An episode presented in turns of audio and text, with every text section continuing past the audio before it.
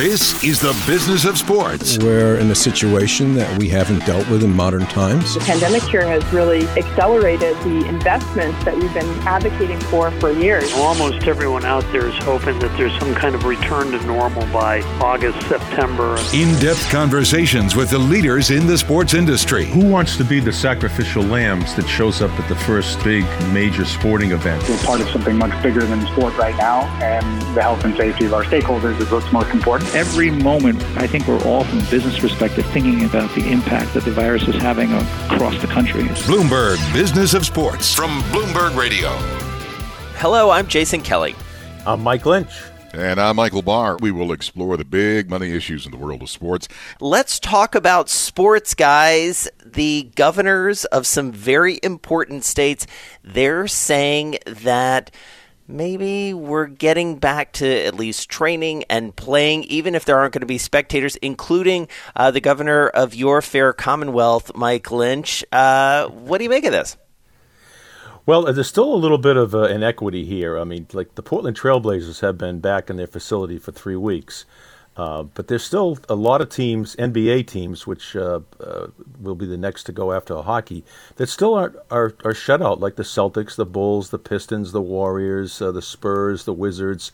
Um, I think the Knicks just got the go ahead from Governor Cuomo uh, and all New York teams. So I kind of like to see everybody start, have a fair shot and start at the same time rather than have someone get in there, you know, have a two or three week advantage because, you know, basketball legs are different than legs in in, in other sports. Uh, you know, it's a grueling it's a grueling toll on the on the physical body and and I think the teams that are in there early are going to get an edge. Michael Barr, it's interesting as you think about that competitive edge, and from a fan's perspective, it could make a difference in the in the quality of play, especially early on, because people they do need to knock the rust off here. Well, yeah. It's, uh, in fact, uh, Governor Phil Murphy earlier in the week he said, "Okay, New Jersey, go for it. You know, yeah. teams go in there and, and do your thing." And I'm, I do not mean to be mean, but there are some teams that uh, are in the area that like you said, they got rusty. So right. it's and I and I think of the Philadelphia 76ers by the way uh, who have training facilities in Camden. So they they're going to benefit oh, from point. this. So this is this is going to be interesting. Yeah, and I mean it also shows the I don't know. I, I, think a lot about this in terms of the different states and the different sports. You know, there was a good interview this week uh, the folks up your way, Mike, did our team, our Bay State business team, did with the governor of Connecticut, and and he was making the point, which is an obvious one, but I think worth repeating that you know the virus doesn't know borders. The virus doesn't really, uh, you know delineate and doesn't say, oh, oh, oh, hold on a second. I'm at the Massachusetts border. I'm going to stop now and just, you know, keep wreaking havoc in Connecticut. And I, one of the things I'm interested in here is that the governors of New York and New Jersey and Connecticut specifically had said we're going to be on the same page about everything. I'm not sure they've totally lived up to that. And obviously, sports are a national thing in, in many ways. And so, you know, regions of the country matter to some extent. But, Mike, as you say, in different parts of the country, it's been radically. It's been a radically different story in terms of how much the communities have been affected. Well, Florida opened their doors first, and they right. said all are welcome. Come on down, and that's why there's been so much talk about teams going down to Disney World, the UFC fighting in Jacksonville. The one that surprised me was Governor Cuomo. I thought he was the strictest uh, and, and, and the harshest in terms of. Uh, uh, you know, opening the door and letting things return to normal. And he's he was right out front saying, um, uh, New York teams uh, get back on the field, start working out, and start practicing. So up here in Boston, Red Sox fans are unhappy that they can't get back to work, but the Yankees are already continuing to work out right now. So I thought that they would all, and, and they and they pretty much have. I think the governors have done a great job, but you know, all you need is one of them to break, and then you know, all right, who's the first one? That's next one that's going to blink after right. after after Governor Cuomo. Yeah, it's really interesting. Well, I'm glad you brought up Florida because it does feel like that's where a lot of the pro sports are gravitating to, especially as they think about these bubbleized tournaments. Uh, Michael Barr, we heard about soccer this week following what feels like a playbook that we're going to see from the NBA as well everybody, it seems, is going to Disney World or nearby. Yeah, Major League Soccer. They're proposing plans to return to play a tournament in uh, Orlando. So, but what's unique about this is that the event is going to fit in a short time frame, right? According to sources, I want to see how that's going to play out. Yeah, Michael, I mean, this is interesting. I mean, soccer is one of these games that we know is very popular. It feels like the last few years have been pivotal in terms of the U.S. really embracing it from a professional level. How important in the broader scheme of things is soccer getting back to business and sort of how it gets back to business? How much do you think about that? Well, I think I still think it's the uh, the, the, the, the, younger brother uh, to all the four major sports. Yeah. Uh, it's it's a great participant sport, as we know through kids in high school and college. But it just in this country, it's never caught on as a spectator sport. But if they can get a jump on all the other sports and be on television regularly, it'd be great exposure for them if they can get ahead, ahead of, for instance, ahead of on TV ahead of the NBA and the NHL. It, I think would would do uh, enormous good for them. Um, I'm just wondering, you know, uh, do they have enough room at Disney? Because isn't the NBA going to get down to Disney That's as right. well? And we're going to have soccer. I mean, Goofy, Mickey, and Minnie are going to be pretty busy down there when, when all these when soccer and NBA get down there. That's exactly right. You know, they're hosting all these people. Everybody wants to come to Disney World. I mean, the other interesting thing that I uh, have started to think about too is that we did have news this week. Speaking of Disney, that Disney Walt Disney World is going to have a soft reopening of sorts mid July. So it is going to be a very busy time. You're going to have a lot of folks down there. Now, granted, uh, Disney World is going to be open in a limited way, and we've seen a preview of that over in Shanghai in terms of how Disney is dealing with the opening of its parks, but Universal Orlando, I believe, is opening as well. So all eyes definitely pointing to there. And you know, the the nervous Nelly in me and the worrier about. Uh, you know how this second wave of the virus hits. You start to think a lot about how Florida and and specifically Central Florida, Michael Barr, is going to look amid all this. Well, yeah, and, and, let's be honest. This plan isn't all peaches and cream. It, by the way, I had peaches and cream, and I don't know why that's a popular thing. But anyway, uh, there's a stumbling block, and that, that is there are three major league soccer teams, the uh, in Chicago, D.C., and San Jose. Now, those cities have not yet allowed to begin individual workouts yeah. because of the stay-at-home restrictions. Now, they could travel to Orlando in June uh, to help create a more level playing field, but that's the problem. It, there's not a level playing field. Yeah. Yeah. No, it seems like we're going to be talking about this level playing field a lot. All right. So I think it's fair to say this next story is one of all of our favorites, which is minor league baseball. Yes. We're missing it. I love minor league ball personally. I don't know about you guys. I have many memories of growing up and being in college and, you know, just going to minor league parks. It is the purest. Uh, iteration in some ways of baseball, uh, largely shut down as all sports are, but just go to Airbnb, Mike Lynch, and you can actually just rent out a stadium for yourself. Pensacola Blue Wahoos have a promotion going. You on. had me at Blue Wahoos, right? I mean, this is incredible. Wahoo! we all know that the minor league marketing directors are the most creative people yes. in all of sports, without question. Without question. So they have a, a, a great idea. For $1,500, 10 people can come in and spend the night in their ballpark. Now they can take batting practice, they can run the bases, uh, they can order food if they want, they can have breakfast in the morning, and they have a little, uh, like, uh, they have a one bedroom that sleeps 10. There are four bunk beds that sleep eight, two queen size beds, there are three bathrooms, there are color TVs, and for $1,500, which is $150 a head, you can come in and spend the night at the Blue Wahoos ballpark uh, right on the co- right on the shore in Pensacola. And you know, I, I, my mind started w- running away with me right here. I said, "What kind of people would be attracted to do this?" And uh, I see the wide spectrum going from a nice family like the Brady Bunch coming yep. in and having a nice family night to Otter, Flounder, and Blutarsky and the group from An- from Animal House, and everybody in between. I think it's an awesome idea. And I went, and I'm sure you, you guys did the same thing. I went on their website and tried to book a date, and every one of them appeared to be sold out. Oh yeah. Yeah, I did the I did the exact same thing. Yeah, the one thing Michael Barr that uh, caught my attention when I was reading the story about it was, you know, they they had some some rather vague language and like you could take batting practice, you can have breakfast at home plate, you can you know have a picnic in out in the outfield, or you know do whatever. And I just feel like to the Animal House points the do whatever is really what uh, sets my mind wandering in, ter- in, in exactly the terms that uh, I think you're thinking, Mike Lynch. Of if you get a bunch of uh, yahoos uh, with yep. the wahoos, you don't know what's going to happen.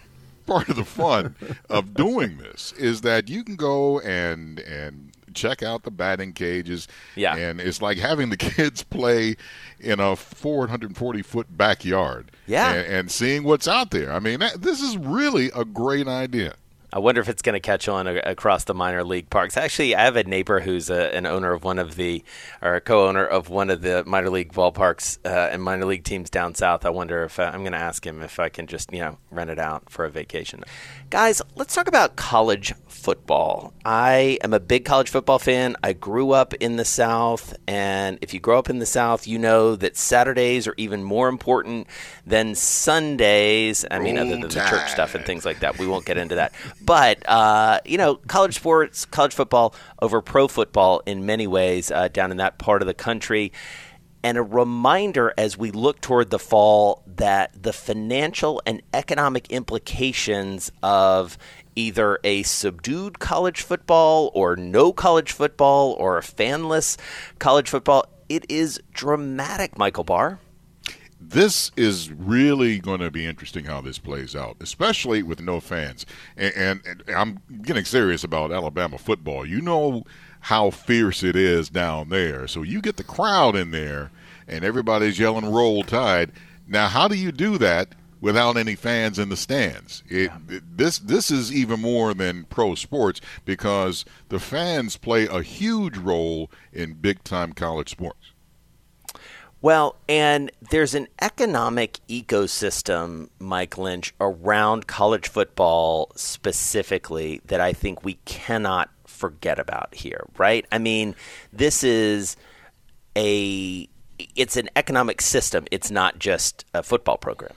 No, uh, it's a four billion dollar business. Uh, about a billion and a half, close to that, comes from uh, ticket sales. Uh, there's a lot of money spent on game day uh, concessions, parking, et cetera, et cetera. And most schools uh, will tell you that 75 to 85 percent of their total athletic revenue comes from football. And obviously, the fallout and the carnage from this, and we've already seen it, a number of schools have dropped a lot of varsity sports permanently, and that's the sad part. And once those sports go away, they never ever come back. This is going to be a our, our, our, own version of, of a little bit of a civil war. Conferences are going to be at odds with each other. States are going to be at odds with each other. Um, and you know we're going to play we're not going to play we're going to have fans we're not going to have fans. And i think this is you know the, here comes the money temptation again. You know you've got the old uh, analogy i used before with the devil on one shoulder and the angel yeah. on the other from animal house you know. Well but, but look how much money we can get you know. Is it worth the risk? Is it worth the risk? And i think there's going to be a lot of uh, contentious uh, conversations going on. So I heard a figure, uh, and this is a preview of an interview we're going to roll out next week. Heard a figure from from George Pine. He uh, was the chief operating officer at one point of IMG, worked down south uh, for quite some time, especially during his time at NASCAR. And he said to me, going back to something you said uh, about Alabama, Michael Barr, every game day weekend, you know what the economic impact is for Tuscaloosa? $20 million. Oh, yeah. $20 million is generated by a single University of Alabama football game in Tuscaloosa. So you multiply that by five or six, depending on how many home games there are. So you're looking at, for that little town, for this one little town in Alabama, 100, 120 million dollars of essentially lost revenue. You're talking about sandwich shops. You're talking about you know folks who are going to sell you a keg. You're talking about a lot of small businesses, hoteliers, everything like that. And and I think it's really important to remember how much lifeblood there is in these sports down there. Well, the key is can we by September at be out of the woods, if you want to call it that, of this coronavirus pandemic? And right now we're just getting ready to enter into June, and I'm not so sure that it's going to happen. And you hit the nail on the head, Jason. The the mom and pop uh, areas there, the you know when you go to the bars and grills down there, and they've been there institutions for years, and all of a sudden you take a big hit like that. It's not like uh, you know with the owner of Bubba Shrimp where he's got like a bankroll. Yeah, these guys are going day to day and all it takes is for something like this, and, and that's the end of the ball game. Well, and Mike Lynch, you said it very well, and I think it applies not just to the teams, but to these small businesses that we're talking about. Once you're done, it's very, very hard to come back. You know, can you reopen uh, that sandwich shop next season if football's back? Maybe, but you gotta literally eat uh, in the meantime. So I think this we're not done with this story by a long shot. No, when I think of the, the, people that are on the corner with Alabama foam fingers and yep. pennants and T-shirts and hats, the people who actually uh, charge you to park on their front lawn. I right. mean, those people yeah. count on. You know, they get twenty bucks a car, and they may park ten cars per game there, and you know that's a nice little uh, cash in the pocket for them. And you see it, and you see it in college towns all across this country.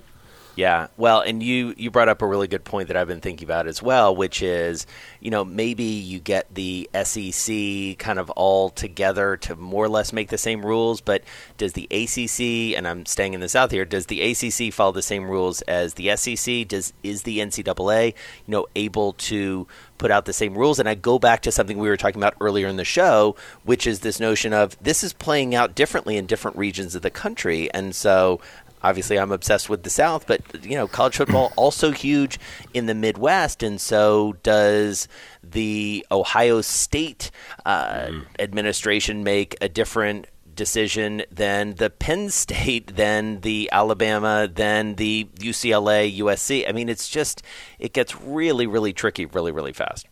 Well, yeah. I mean, Michigan has already said, "Oh, we're going to play football." Well, yep. that's great, but uh, I want to see how you're going to do it. You you hit it. You got Michigan, you got Michigan State, you got Ohio State. Uh, I can go on and on. I mean, it's this is uh, in the Big Ten. I mean, this this is huge, and it, like you said, down south, it's the same thing.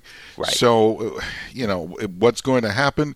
Who knows? And, and uh, I just hope and pray for the, the mom and pops that are the ancillaries uh, around the, the big college sports that they're able to survive this. Well, and and Mike, but before we move on to the next thing, I, I also want to point out that you know a lot of this is contingent on what happens with the colleges and universities themselves. This is, after all, college football that we're talking about. They are tied to academics of higher learning. Sometimes we forget that. I certainly forget that sometimes in the in the heat of thinking about big time Southern college football. But you know, they ultimately have to take their cues from their administrations. They ultimately have to take their cues, especially the state schools, from the governors uh, of those states. And if school's not in session, what do you do? And it exacerbates some things that you talked about earlier in this conversation, you know, which is the players want to play, the coaches want to coach, but everybody wants to be healthy.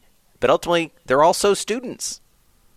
Well, let's take like for instance, the ACC has a wide geographical goes the entire East Coast. Yeah. So you get a school like Clemson, it's in the state of South Carolina. Let's say that they are going to open their doors for students to come in and uh, go to class in the fall.